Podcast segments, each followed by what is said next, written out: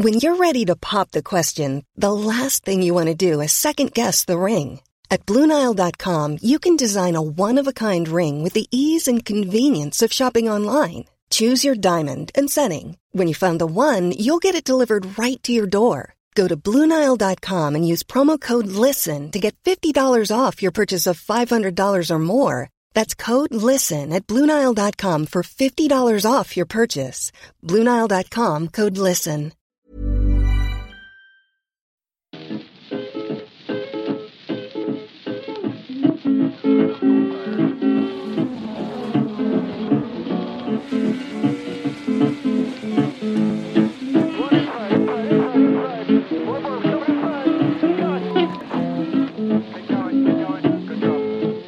I want to know where my easy rider goes.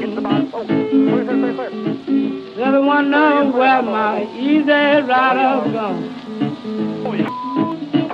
She's an easy rider, but do ride not so long. Check your flag, check your flag. Välkomna till Indiepodden avsnitt 34. Jag heter Ronny. Jag heter Jakob. Och vi brukar alltid inleda våra avsnitt på raceveckorna med att säga liksom, ja, nu är det racevecka. Men denna gången så säger vi istället, nu är det racemånad. Mm. Det, kan vi, det är ju ganska passande för nu börjar alltså uppladdningen på allvar inför 2020 års upplaga av, av, av Indy 500. The greatest spectacle in racing brukar man väl säga Jakob? Mm. Så idag onsdag Eh, är det, nu, nu, jag kan lika gärna vara transparenta med det, det är måndag nu. Men eh, vi sänder ju, skickar ut detta, så när ni hör detta så är det onsdag. Eh, så rullar bilarna ut för första träningen och vi tänkte ägna veckans avsnitt åt att gå igenom vad som står på schemat eh, denna och nästa vecka och varför det ser ut som det gör. Och framförallt Jakob Fredriksson så kan vi försöka, ska vi försöka mejsla ut vad det är som det här med Indy 500 och varför det är så himla märkvärdigt. Mm. Var ska man börja? Ja, jag vet inte, men vi, vi kanske kan göra så att innan vi drar igång på allvar eh, så är det så en stor ära att få presentera veckans gästpoddare. Eh, I helgen påbörjar hon sin fjärde säsong i STCC, en eh, racingserie som hon har skrivit historia i de senaste två säsongerna. Och måste i år nästan ses som en av förhandsfavoriterna efter speeden hon visat på försäsongstesterna. Det är i alla fall mitt stalltips. Hon är också högst aktuell i det kommande elbilsmästerskapet Extreme E där hon ingår i ett förarprogram då tillsammans med världsstjärnor som, ja vilka är det Jakob? Sebastian Ogier som har vunnit rally-VM sex gånger. Mm, är inte mer. Jamie Chadwick som vann W-series. Ett par rally, svenska rallycrosshjältar, bröderna Hansen. Just det, och så Formel E-mästaren Antonio Felix da Costa också. Mm. Så välkommen till Indiepodden Mikaela Olin Kotlinski. Tack så jättemycket, vilken fin presentation. är det så? Ja, ja, men ja. Vi har ju pratat vid det för några år sedan du och jag Mikaela och då gick vi igenom liksom din, din stamtavla om man säger så Mm. med racingfamilj. Du kommer ju verkligen från en racingfamilj av grandiosa mått liksom. Med, vad är det med din morfar Freddy? Han, han vann Paris-Dakar va? Jajamän, eh, vann Paris-Dakar 1980 och det roliga där med den historien är ju att det var, det var inte tanken att han så här, skulle vinna, han skulle vara andra förare men sen bara ledde han eh, efter dag ett och så blev det så. Så att han, eh, ja morfar har ju kört i princip allt kan man väl säga förutom eh, Formel 1. Eh, kört hur mycket som helst. Så att, och det gick vidare sen då till mamma, mamma körde rally. Eh, träffade pappa då på eh, rallytävlingarna. Eh, och sen så kom min bror till världen eh, först och var liksom superintresserad av rally och visste solklart att men det, här, det här blir det. Och sen kom jag till världen. Och det vart motorsport också. Ja, och idag ska vi prata Indycar, men eh, först vill jag gärna ha en uppdatering av din egen karriär och det känns liksom som att 2021 liksom har goda förutsättningar att bli liksom Mikaelas säsonger. Det är ju för du har mycket spännande på gång. Ja men det känns spännande och jag, jag hoppas verkligen att det blir så. Um, du nämnde det där med extrem E, att jag är med i Drivers Program och så. Jag var ju med, man pratar om det här extrem E redan från starten. Uh, Continental är ju en av founding partners till serien. Så jag fick ett samtal i början på 2019 om jag ville vara med och utveckla däcken och vara deras testförare. Vilket kändes helt sjukt men jättehäftigt. Så den resan pågick ju hela förra året. Sen är det klart att den har stannat av i år. Vi hade tester och sånt planerat men ja, det gick ju inte. Vi fick ju inte resa. Mm. Så, så vi ska väl starta med det här nu inom någon månad vilket också känns spännande. Och det är klart att, att mitt mål är ju att vara med och köra i serien till nästa år. Hur bedömer du sitt, eh, oddsen för det? Nu förstår jag att du inte kan liksom, du kanske inte kan svara på det överhuvudtaget, men det, ser man till eh, fältet liksom, de här som är med i Drivers Program, så känns det som att du har väl en ganska det ser ändå ut som att du har en ganska given plats där, för det är väl, dels är det ju dels en erfarenhet nu från att du har kört testerna, eh, mm. däckstesterna, men också att det, det, är väl en väldigt, det är en extremt, man pratar jämlikhet och jämställd serie, för det, ska, det är ju lika många män och kvinnor som kommer köra, eller hur? Ja men precis, eh, det är eh, ja, en regel, vad man ska säga, som de kom upp med nu i mitten på april tror jag att det var att vi lanserade det. Och så det var inte någonting som var bestämt från början och det är det som jag tycker är så, alltså också det fina och det stora i Extrem E, att de har verkligen en jättestor eh, alltså plan att, att ta upp helt nya typer av idéer till deras serie eftersom de startar om någonting helt ifrån scratch. Eh, vi kommer ju köra ute på offroad och ute på platser där man aldrig har kört bilar förut. Och, och, ta in det här då med att, att det ska vara en kvinnlig förare och en manlig förare i teamet tycker jag är jättebra för det skapar också men, en plattform för fler kvinnor att få tävla på den absoluta toppen. Så eh, jag vill jättegärna vara med och eh, det, det, man också ska nämna med Drivers Program är ju det att bara för att man är med där så måste inte teamen plocka därifrån utan de är fria att plocka vem de vill. Men eh, man kan väl säga så att det finns, det finns intresse så jag, eh, jag hoppas att jag blir med. Mm. Mm.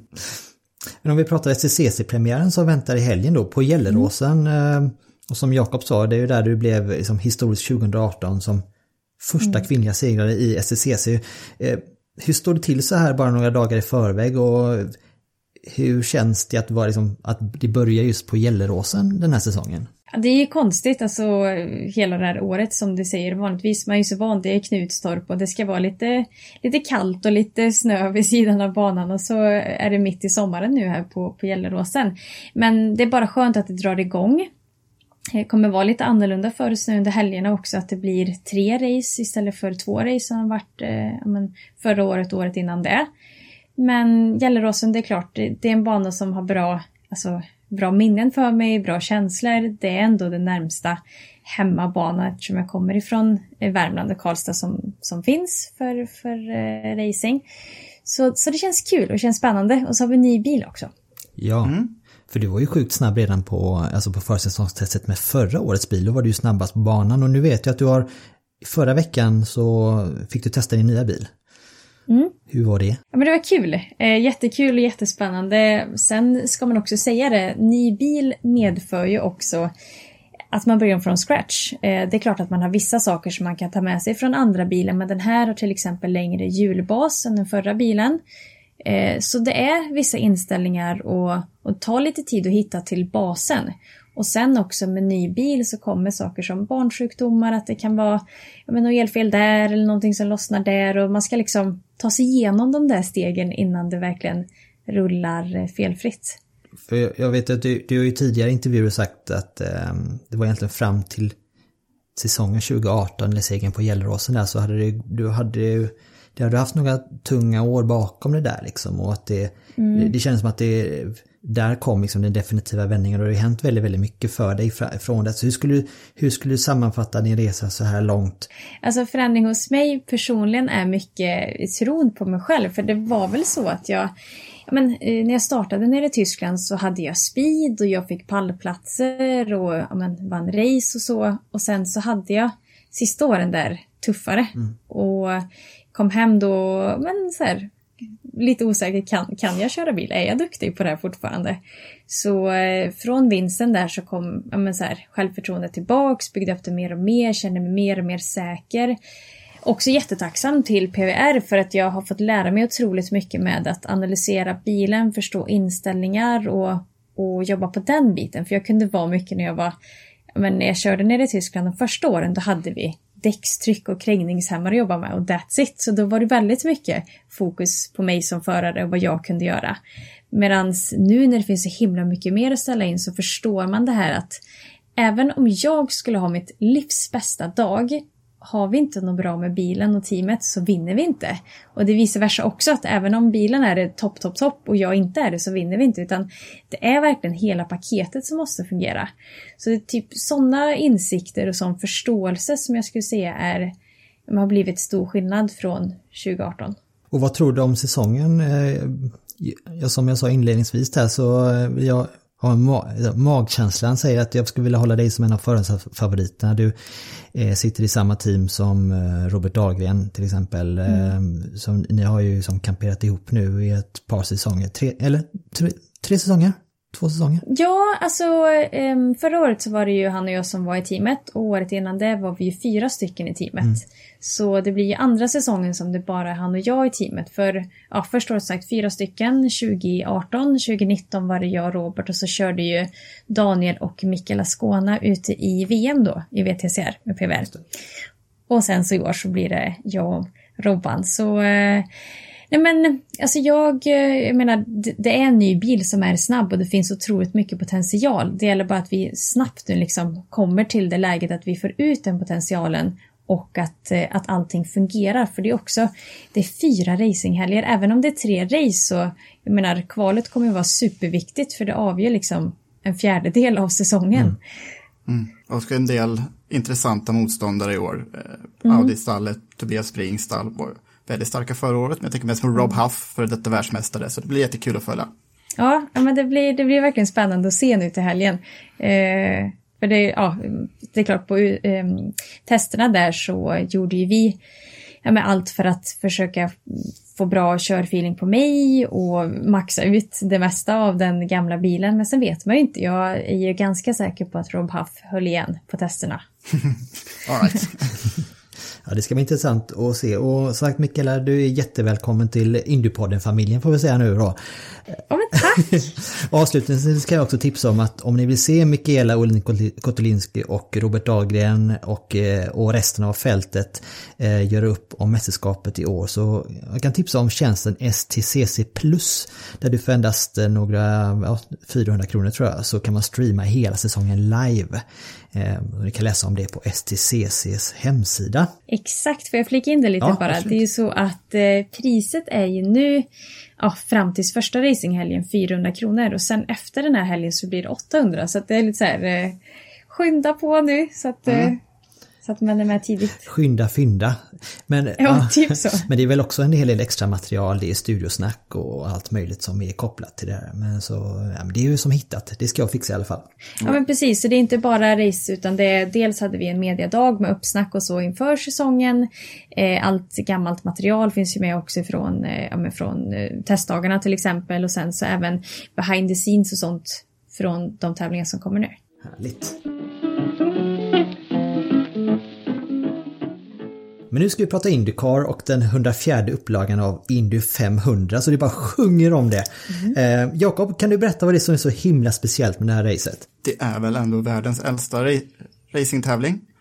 Eh, den mest dramatiska racingtävling kan man väl säga. Eh, man blir nästan andfådd bara man tänker på det, för det är, för det är alltid så extremt spännande också också svensk racings faktiskt största ögonblick skulle jag vilja säga när Kenny Bräck vann 1999. Så det är, en, det, det, är så mycket prestige, det är så mycket historia. Ja. det är väl allas förares dröm att få vinna där. Alltså det är ju verkligen, ja. Är det din dröm? Det vore ju häftigt. Sen mm. har jag ju bara kört formelbil två gånger i mitt liv. Så att jag tror att vägen dit är ganska lång. Men, eh, men ja, det är klart. Alltså det ja, det vore häftigt. Självklart. In, Indy 500 är liksom motorsportsvärldens Nobelpris. Mm. Det är liksom, alla vill ha vunnit det, men ingen vågar ens drömma om att vinna det. Så det, det är otroligt nobelt om man ska låna det ordet. Men Mikaela, hur, vilken är din relation till Indycar i allmänhet och Indy 500 i, i synnerhet? Alltså jag får säga att eh, intresset kom ju absolut när eh, både Marcus och Felix började köra där borta. Eh, tidigare så, alltså jag ska vara helt ärlig, det har inte varit alls jättemycket koll. Sen så Indy 500 har alltid varit stort, det har varit häftigt att titta på och följa vinnarna och också det jag tycker är så fint är att se Eh, se vinnaren och se, för det är så mycket känslor. Eh, jag älskar motorsport för att jag har världens passion till det och de här, jag brukar ofta säga att det finns ingenting som kan göra mig gladare än motorsport, men det är också få saker som kan göra mig så ledsen som det. Och bara att få se vinnarna och deras glädje när de hoppar ur bilen, det är så inspirerande. Ja, det, det är det verkligen. Och eh, jag tror att, eh, som du var inne på, så är det, det är ju inom motorsporten så är det som allmänt känt hur stort det är med Indy 500. Men mm. man kan ju ta en sån, ja, Marcus var väl väldigt öppen med det förra året att han, han visste att det var stort men han fattade liksom inte riktigt hur stort det var förrän han, han var på plats. Så jag tror, eh, jag var ju bara åskådare förra året eh, på, på plats. Det var första gången jag var där och det har ju varit en stor del av, för mig också eh, sedan flera år tillbaka. Men just att uppleva känslorna som du säger eh, och hu, hur, att det inte bara är att det inte bara är racet utan det är hela månaden och det är allt runt mm. omkring och det är campingar utanför, folk grillar, folk står och gråter på läktaren när de spelar nationalsången. Det, det, är, ja. det är känslor från början till slut verkligen. Ja, och det är så fint. Eh, vi ska strax prata om upplägget också och varför det ser ut som det gör. För det är ju ingen, eh, det är inte som vilken racehelg som helst om man säger så. Men först Jakob, eh, kan inte du dra ett av dina patenterade fact sheets här nu, lite fakta och statistik kring racet och banan? Ja, det, det, det, krävs ju en del, för det är otroligt stora siffror man går igenom. Banan byggdes då 1909, för 111 år sedan. Första Indy 500 1911, så för 109 år sedan liksom det kördes ju ett 30-tal lopp innan det var krav för att förarna skulle ha hjälm på sig. Man körde fram till slutet av 30-talet innan man slopade den här mekanikern som skulle sitta bredvid. På något sjukt sätt så var kvinnor portade från garagen de första 60 omgångarna fram till 70-talet. Så det, det, har funnits med så oerhört, oerhört länge. Eh, men ändå ingen har vunnit mer än eh, fyra gånger och det är A.J. Foyt, det är Al Anser Senior och Rick Mears är de som har vunnit flest gånger Indianapolis 500. Tidigare vinnare bland de nu aktiva har vi Helo Castroneves, har vunnit tre gånger. Han vann 2001 som rookie, sen vann han 2002. Eh, den enda som har vunnit sina två första försök på Indy 500. Och sen så vann Castroneves en tredje gång 2009. Annars i fältet så har vi Scott Dixon, Tony Kanan, Ryan Hunter Ray, Alex Rossi, Takuma Sato, Will Power och så fjolårets segrare Simon Pagenaud som har eh, smakat på mjölken i Victory Lane. eh, kan vi säga också att banan är ju då 2,5 mile, 4 kilometer lång, fyra kurvor, bankade 9 grader. 200 varv blir det, vilket ju då blir 500 miles eller ungefär 800 kilometer. Och Varvrekordet, det är ganska gammalt, det är fortfarande från 90-talet, men det beror ju på massa regeländringar sedan dess. Har ni koll på vad varvrekordet är, eller vill ni gissa? Oj, ingen aning. Om vi snackar kilometer i timmen i snitt. Ja, det skulle jag gärna vilja veta också. Ronny? Uh, nej, jag vågar inte gissa. Uh, Ari Lyondike uh, snittade ett varv på 382,2 kilometer i timmen under kvalet 1996. Det är helt sjukt! Det, ja, det är otäckt. ja. Otäcka siffror. Ja, jag tycker att det är bra, liksom, bra acceleration i extrem e-bilen, men den där hastigheten, nej. Mm. Kommer vi inte upp i. Men det är, apropå uh, elbilar här, om vi bara går in på det, liksom, är det det som utmärker dem mest, just det här vridmomentet i, i acceleration och så? Ja, det skulle jag säga. Alltså pratar man på extrem e-bilen som ändå är så pass hög så blir det ju att, att eh, ja, accelerationen är helt otrolig. Alltså så fort du kliver på så har du ju all kraft direkt. Men pratar man för PVR har ju byggt en egen elbil som vi visade 2018 på hösten. Och där blir ju liksom tyngden blir så låg i bilen så det är det närmsta jag har kommit formelbil känsla i en touringbil. Mm. Jag, jag, såg det klippet faktiskt från när du, eh, när du testade den och vi har ju haft, eh, vi har haft Stefan Lillövers Johansson på besök i podden och han kommer faktiskt nästa vecka också kan jag tipsa alla lyssnare om. Eh, och han berättade om det när han kvalade, vilket år var det till Indy 500? 95. 95, Bump Day 95. och det var alltså, han, han satt i ett material som var lite undermåligt och det han gjorde bestämt, sista försöket, han sa ta bort all vinge, bara nu kör vi, skit i det sa han. Och så släppte han båda fötterna på gaspedalen och skrek sig igenom första kurvan. Och det var lite det tjutet eh, kände jag lite igen i det klippet som du, eh, när du körde. Nej, inte så, nu överdriver jag väldigt, väldigt mycket, men det var wow! Har jag fått... Ja, men... ja, det kändes verkligen ända till den, liksom, andra sidan skärmen att shit, det här, ja. är, det här är det fart i skrotet liksom. Ja men det är när man får en sån himla chock över, det är som en helt ny upplevelse och man bara, alltså vad är det här? Sitter jag i en raket? Det är helt sinnessjukt. Eh, det var ju till och med så, för det här var ju typ dagen innan finalracet 2018, så Haglö bara, alltså Mikaela du får gasa lite mindre för så här fort kan du inte åka. Jag ska ju hinna se bilarna också. Och det är ju nästan, på Indianapolis är ju nästan det ett, eh, ett problem när man sitter på läktarplats. Mm. Och eh, nu så tror man ju att det kan gå väldigt fort, i alla fall över 230 miles per hour på kvalet. Eh, det har det gjort de senaste åren också, men nu tror man att det kan, vara, kan bli det snabbaste kvalet sedan då 1996. Okay. Eh, anledningen är väl för kanske strömlinjeformade aeroscreenen Ehm, eller att det kanske är bättre väder nu i augusti. Ehm, vi får se. I alla fall, kvalet är väl inte det viktigaste egentligen. Mycket prestige såklart. Ehm, vad, vad är det, vad är det, 104 gången Ronny? 104 ja. Men bara 22 gånger har polesitten vunnit, eller bara och bara. Ja, ni, ni har stora siffror. Mm. Men Pagino vann från pole förra året. Innan honom så var det Castroneves som 2009 som vann pole eh, från pole senast. Eh, sämsta startplats någon vunnit från är 28, men det var på 30-talet senast. Louis Meyer 1936 och Fred Frame 1932. Ray Haroon, första loppet 1911, startar 28. Så ja. Men eh, i modern tid, Hunter Ray startar från 19 2014. Men jag ska säga det också att eh, det allra jämna, jämnaste Indy 500 någonsin, 1992, när Al Anser Jr vann. Eh, då kom Scott Goodyear tvåa, 400 delar bakom. Han start, Goodyear startade då allra sist, så att kvalet betyder egentligen inte så mycket. Man kan, om man har marginalerna på sin sida så kan man vinna från sista startled också. Så min slutsats, man kan vinna var som helst på griden. Ja, för på tal om kval, jag läste där om hur de kvalade, eller ja, icke kvalade snarare förr i tiden. Mm. Att det var från ja, men, hur man hade anmält sig till racet, att man fick starta efter den platsen och... Mm man har ju, precis, det här var ju så otroligt länge sedan, så det var innan man uppfann tidskval.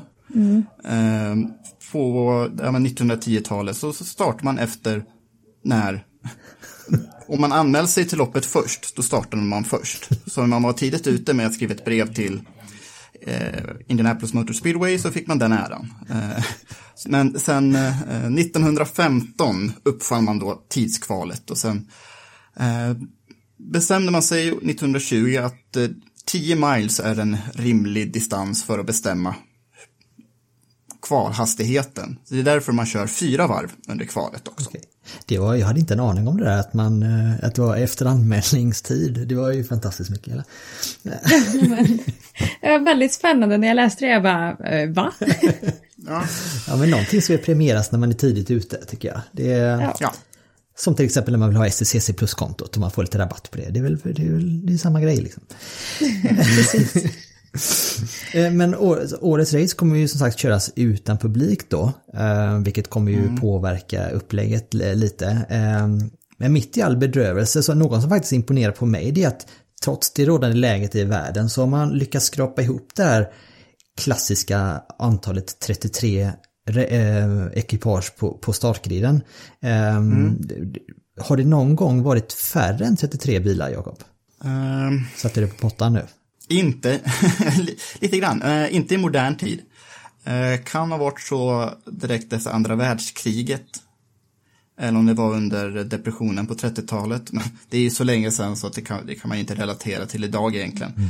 Men det, det, det är skönt om man har fått ihop de här 33 bilarna. Eh, ett normalt år så hade det väl varit fler. Nu blir det en del bekanta namn som vi inte får se på griden. Sebastian Bourdais till exempel och Pippa Man. Eh, Oriol Servia kommer vi inte se.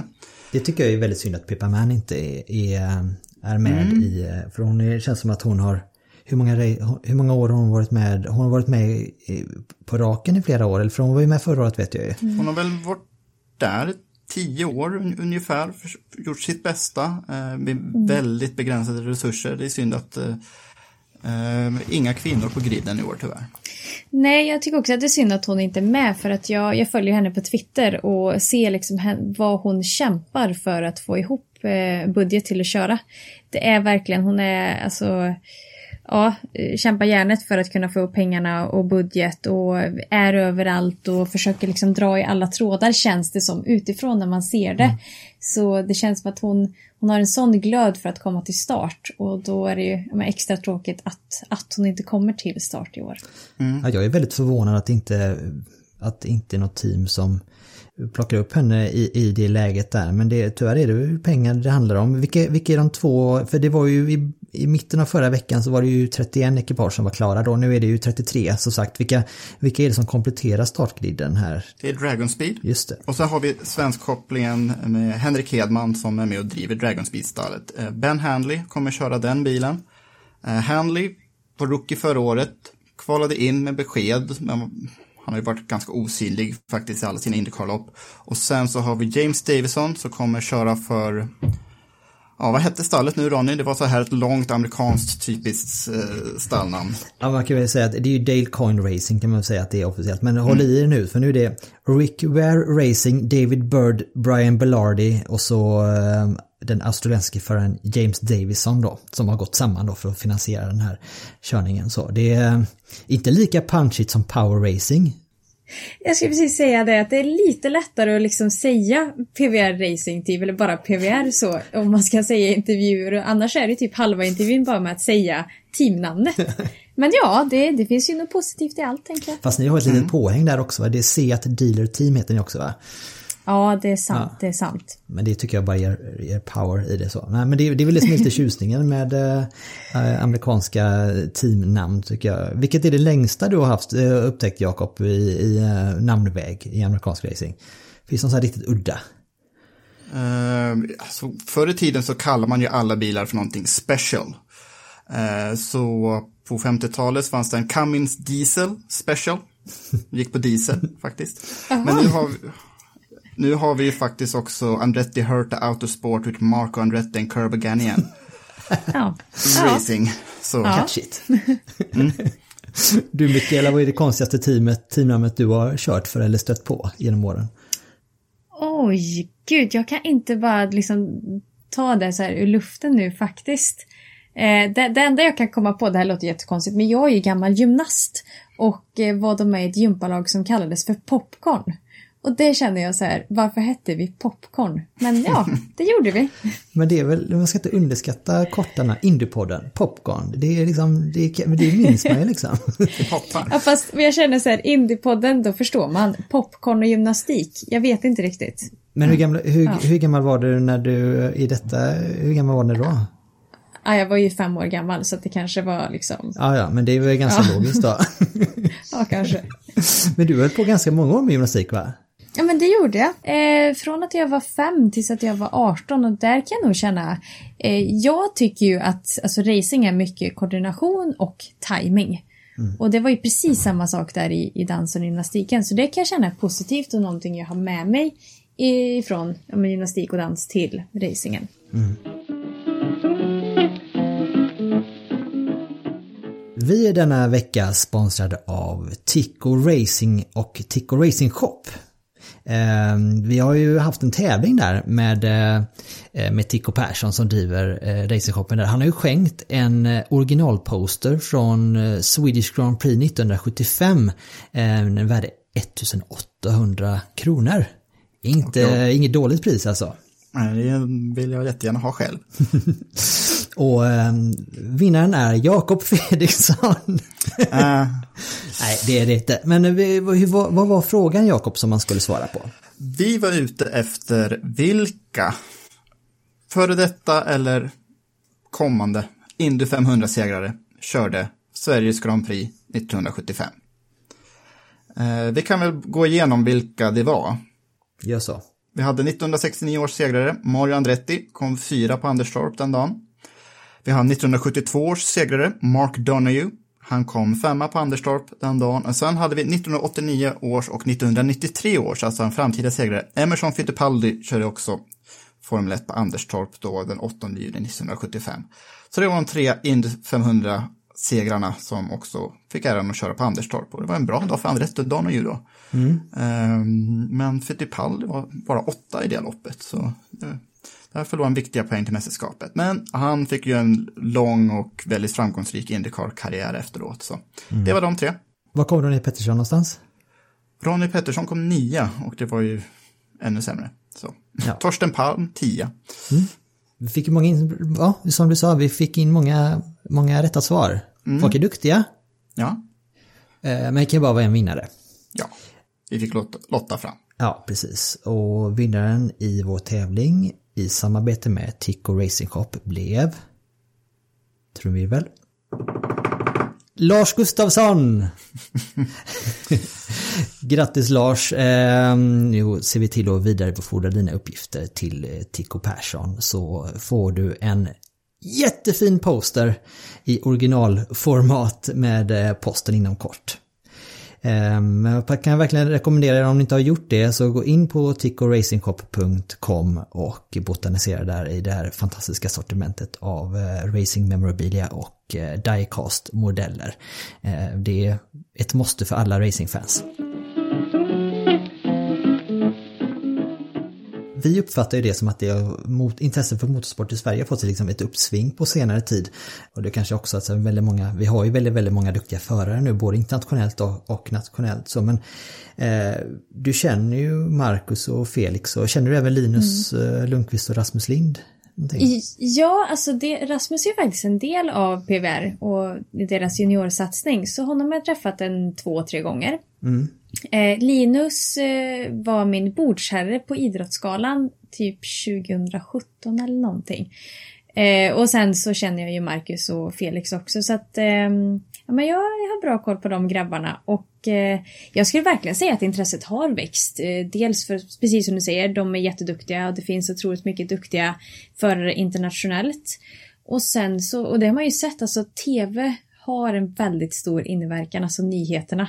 Jag blir ju stolt varje gång man ser att, eh, att det har varit eh, motorsport på nyheterna. Och det har också varit det positiva om man tittar på pandemin. När det väl drog igång med Indycar så fanns det så mycket mer alltså, plats för eh, reportage om Felix och Marcus och prata om det då på, på nyheterna. Och då det är klart, ser man någonting på tv så är det lättare att få upp ögonen för den sporten då och skapa ett intresse. Hur skulle du som, som professionell förare bedöma läget för svensk motorsport och möjligheten att locka sponsorer i, i dagsläget. Jag vet, jag vet ju, jag har pratat med Linus eller Rasmus lite och så, han sa att det, det är ju just det här med alltså motorsport och så, vissa företag kanske inte vill alltså, associeras med mm. eh, motorsport just kanske ur miljöperspektiv och sådana grejer. Men nu, nu är du ju mm. så pass mycket, det känns som att du, du är ju en alltså, ambassadör för eh, elektrisk motorsport. Liksom, ja. Som kommer här nu. Hur, hur, eh, hur skulle du bedöma läget och trenderna är nu? Jag skulle säga för elektrisk motorsport och elektrifieringen så är det ett stort intresse för det finns så mycket att hämta och så mycket att utveckla. Och eh, jag tycker generellt sett att Sverige är ett väldigt eh, ledande land när det kommer till typ digitalisering och ja, men nu elektrifiering med bilar och vi pratar laddstationer och försöker skapa en, ja, men en struktur så att vi kan gå över till eh, elektrifiering av bilar. Så jag skulle säga att det intresset finns där. Sen så får man ju bara hoppas på att det väldigt snart ska kunna bli också en elektrisk serie eh, eller motorsportserie i Sverige. Och det är ju en anledning till att PVR byggde den här bilen också för att kunna liksom men, driva på utvecklingen till elektrisk motorsport i Sverige. Frågan är när det är dags för första steget mot en elektrifiering inom Indycar. Det är ju att vi kommer att ha hybridmotorer från, nej det Jakob, nu har det väl det skjutits lite kanske? 2022 tror jag planen är fortfarande, så det är inte så långt fram i framtiden. Mm. Jag tänkte på SSCC var ju för tio år sedan väldigt mycket i framkant också då för eh, då var det alternativa bränslen, de här ja. biogasbilarna från Volkswagen och Volvos bilar som gick på E85. Mm. Om vi tar en parallell med Indycar så har ju teknikracet i Indycar stagnerat då sedan 90-talet. Eh, man har ju haft länge enhetsmotorer från Honda, nu har vi de här eh, lite gammaldags turbomotorerna från Honda och Chevrolet och enhetschassin så det är inte hänt så jättemycket på den te tekniska sidan när det gäller så här, så här stora in innovationer som med eh, PVRs e elbil. Men just det här, innovation, det här med innovationer är varför det kallas för Month of May. Nu är vi i augusti då förstås, men mm. förr i tiden så var ju grejen att man hade banan en hel månad eftersom loppet, det handlar om så mycket pengar, så mycket prestige. Det var så många som ville anmäla sig till loppet, så man behövde verkligen en hel månad för att alla skulle rymmas på banan, liksom, i garagen också. Eh, fram till 80-talet så kunde det anmälas 100 bilar. Då inte 100 förare, men liksom kanske 45 stall som ville få plats. Bland de tre snabbaste och de flesta hade två eller tre bilar till hands. Eh, så nu i år har vi tre dagar innan kvalet och sen efter kvalet så har vi om det är en eller två träningsdagar till och jag tror det är en till bara. Men på 70-talet, jag tar 1977 som exempel, då hade man sju träningsdagar innan kvalet. Och kvalet gick på, förr i tiden över två helger. Så om man kvalade på den första dagen, då hade man garanterat att man startade längst fram i fältet. Det var det som kallades för pole day och den som var snabbast för pole day stod alltid i pole position. Och sen en till kvaldag, eh, oftast på en söndag, direkt efter pole day. Eh, de som kvalade på andra dagen fick starta bakom de som hade kvalat på första dagen. Så även om man var snabbare än den som hade kvalat snabbast på pole day så fick man ändå starta typ 15 eller någonting. Och sen hade man en vecka till träning och sen en till kvalhelg och sen hade vi allra sist det här Bump Day som Ronny du berättade lite snabbt om Stefan Johanssons äventyr eh, när han var sist ut och kvalade in på Bump Day 1995. Men det här är, det har hänt ett antal gånger genom historien att den snabbaste bilen på kvalet fick inte starta på pole. Det här hände ju Kenny Bräck när han gjorde sin comeback 2005. Han kvalade in på tredje dagen, men trots att han var snabbast fick han bara starta 23. Eh, det här systemet då med 20 träningsdagar innan eh, racet, det har ju försvunnit dels på grund av ekonomiska krav. Eh, det blev dyrare och dyrare att vara med i Indycar, inte lika mycket pengar i sporten som de var på 90-talet. Men också mycket på grund av effektivisering av tv-tiden. Så när stora tv-bolag vill sända vill gärna ha så mycket action som möjligt att fylla tv-tiden med. Och före då så hände ju saker liksom över ett spann på sex timmar. Så att tv kanske missade den snabbaste tiden när poltiden sattes. Nu så har man ju det här komprimerade schemat så att tv kan sända alla kvalförsök och så garanteras att de får med alla de viktigaste händelserna. Eh, det fungerade ju bra förra året när Kyle Kaiser då bumpade ut Fernando Alonso till exempel. Det var inte garanterat att vi skulle få med det ifall vi hade kvar det här eh, systemet från 70, 80, 90-talet. Men det är ju fortfarande väldigt mycket, mycket press på, på förarna. Eh, det kommer förmodligen slå lite i murarna den här gången också. Förhoppningsvis inte för våra svenska fartfantomer. Eh, Felix hade det ju väldigt svårt förra året. Men på lördag då, då kommer plats 10 till 33 bestämmas. De nio snabbaste går vidare till en shootout som kommer vara på söndag. Då kommer det vara 1.30 Eastern time. Vad blir det då? Ronny? Oj. Um, det blir... Ja, det borde ju vara plus sex timmar då va? 19.30 svensk tid mm. borde då kvalet avgöras. Ja, vi lägger ju upp eh, alla de här tiderna på vår Facebook-sida och det finns ju redan där ute. Ni kan ju gå in på bland annat på eh, racer.com till exempel och officiella hemsidan också. Eller i appen kanske är framförallt uppdaterat. Ja. ja. Tittade du på kvalet förra året Mikaela? Nej, jag gjorde inte det och jag skulle precis ställa en fråga om kvalet. Eh, hur lång tid är det per, per gång? Alltså så här på shootouten, hur lång tid är man på sig där? Hur lång tid är det på första kvalet? Man kör då en efter en. Eh, mm. Jag tror man slump, eh, slumpar vilka som får köra när och var och sen får stallen byta med varandra ifall de vill. Eh, förutom då under det här shootouten för just pole, då går mm. man i bak, bakvänd ordning, att den som var nia på lördagen får köra först och den som var snabbast på lördagen får köra sist. Mm. Jag, hade för mig, jag hade för mig förra året att de gick efter ställningen i mästerskapet, men det kanske var i ett annat race. Ja, det gör man ju vanligtvis. Så, men traditionen säger i alla fall slumpar det mesta och sen låt, låt se hur det blir.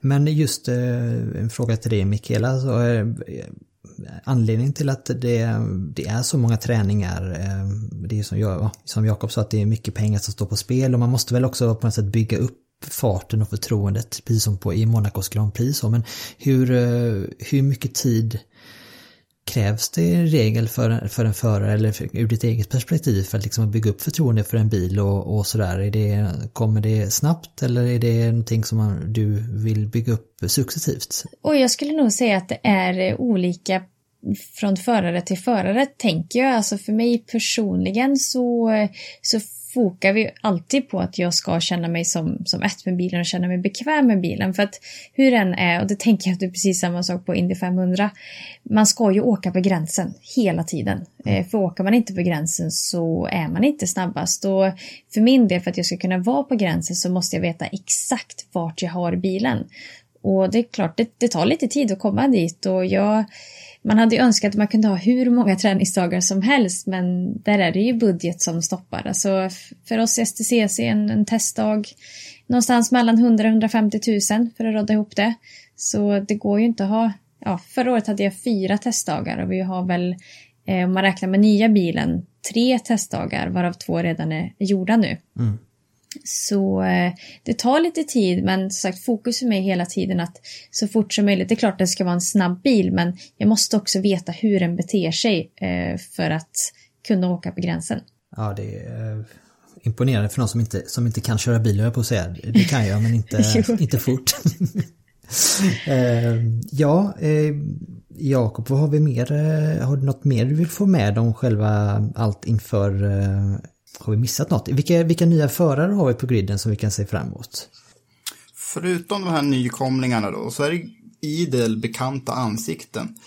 Eh, Castro Neves gör sitt enda inhopp för året i Team Penske. Eh, försöker vinna sin fjärde och gå upp i samma klubb som Foyt, Anser och Mears. Eh, Connor Daly kommer köra i en ny bil för Ed Carpenter. Eh, så han kommer inte köra för Carlin som han tog pole för på Iowa, utan Carpenter ger honom, eh, de bygger ut stallet med en tredje bil och ger honom nummer 47. Eh, Max Chilton kör sitt enda ovallopp för året i nummer 59 för Carlin. Och sen Fernando Alonso gör mm. comebackar i, i McLaren-stallet då, men nu i Indycar igen. Och han är revanschsugen. Tror ni inte? Verkligen. Det ska bli jättespännande att se hur det går efter Ja, efter förra året.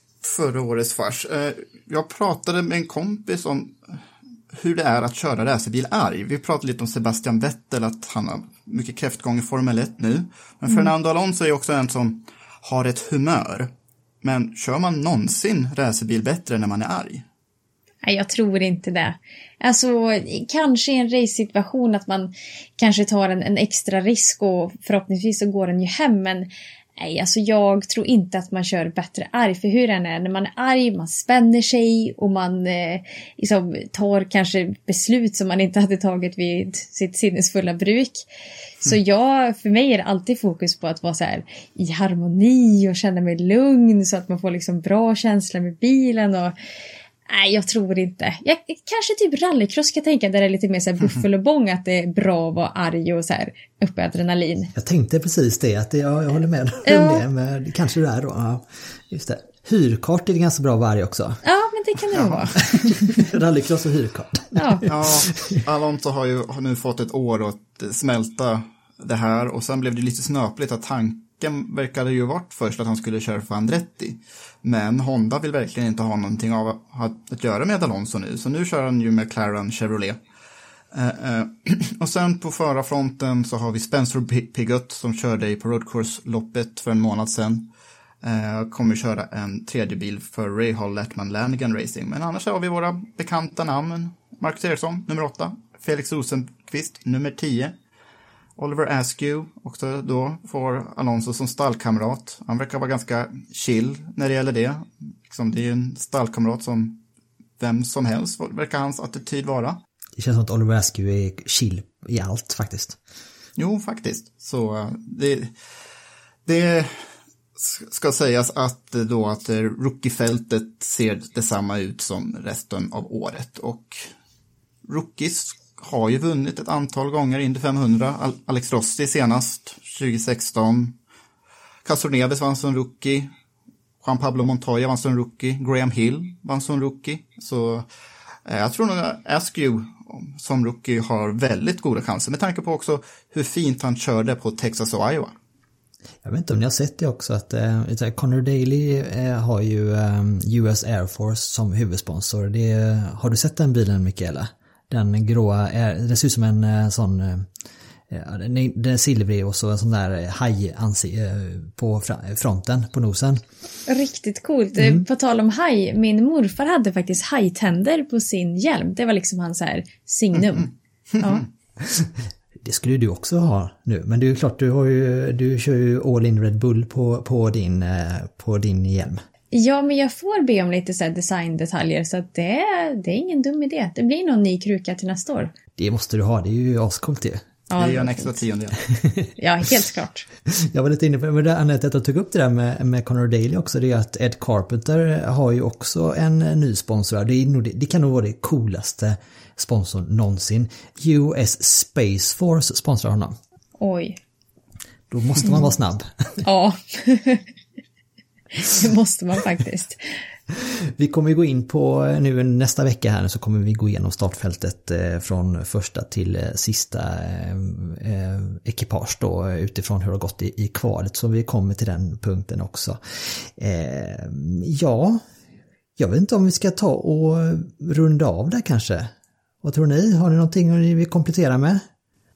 Ja, men bara jätteintressant att få prata med er och få de här uppdateringarna och det ska bli ja, superspännande och så här, mellan min egen racinghelg följa kvalet här i helgen. Ja precis och eh, alltså du får ha så himla stort lycka till nu här i helgen. Ska hålla alla tummar och eh, följa, ja, som du säger, se, titta parallellt då.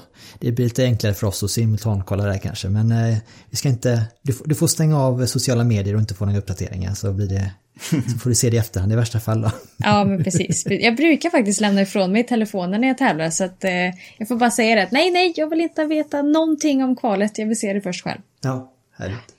Ja, men tack så mycket. Ja, tack så jättemycket Mikaela. Um, och uh, Jakob, hur ser vår uh, kommande, hur ser veckorna ut här nu? Nu har vi ju en uh, färsk lyssners Q&A med Linus Lundqvist som släpptes i, i, under tisdagen här.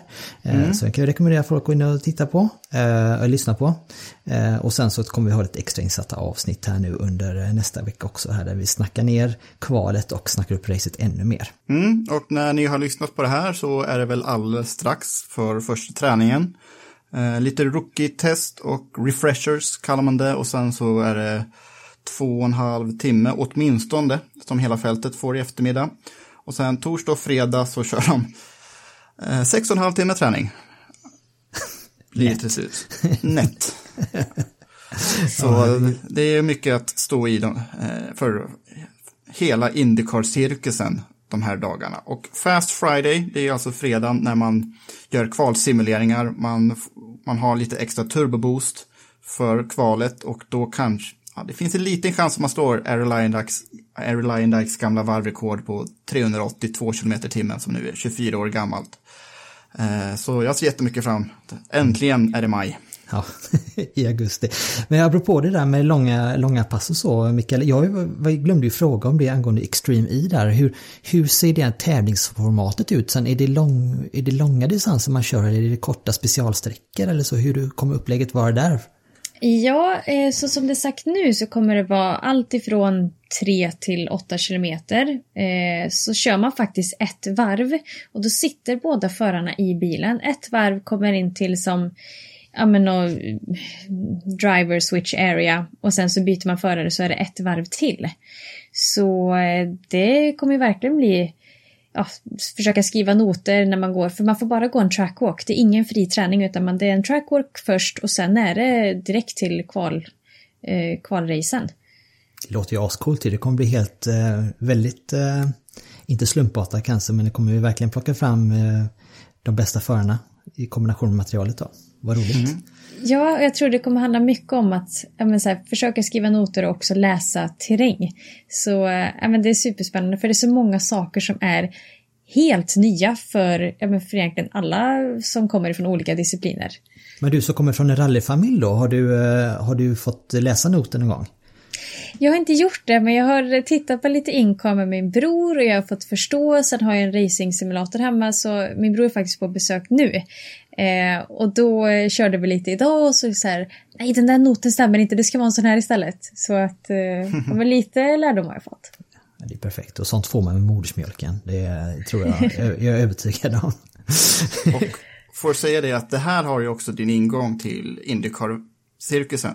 För Andretti Autosport har väl en finger med i Extreme E-spelet? Jajamän. med sig också. Så imponera Exakt. på dem och så kan du fullfölja den här drömmen också. Ja, det ska jag göra. Fan, men då hade det varit Marcus, Felix, Rasmus, Linus och Mikaela i eh, Indy 500 2022. Det... Otroligt. Ja, det vore coolt. Det vore coolt. Kanske något år till. Ge mig något år till sen. Ja, 2023 då. Ja, Scoop ja, det... säger vi. Scoop säger vi. du hörde det här först. ja, tack så jättemycket Mikaela och tack så mycket Jakob för den här veckan. Så uh, hörs vi om en vecka igen. Tack yes. själva. Tack. Hej. Cause I wanna know where my easy rider gone. Said I wanna where my easy rider gone. She's an easy rider, but she do ride hard so long.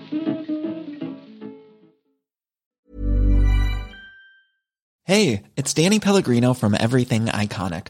Ready to upgrade your style game without blowing your budget?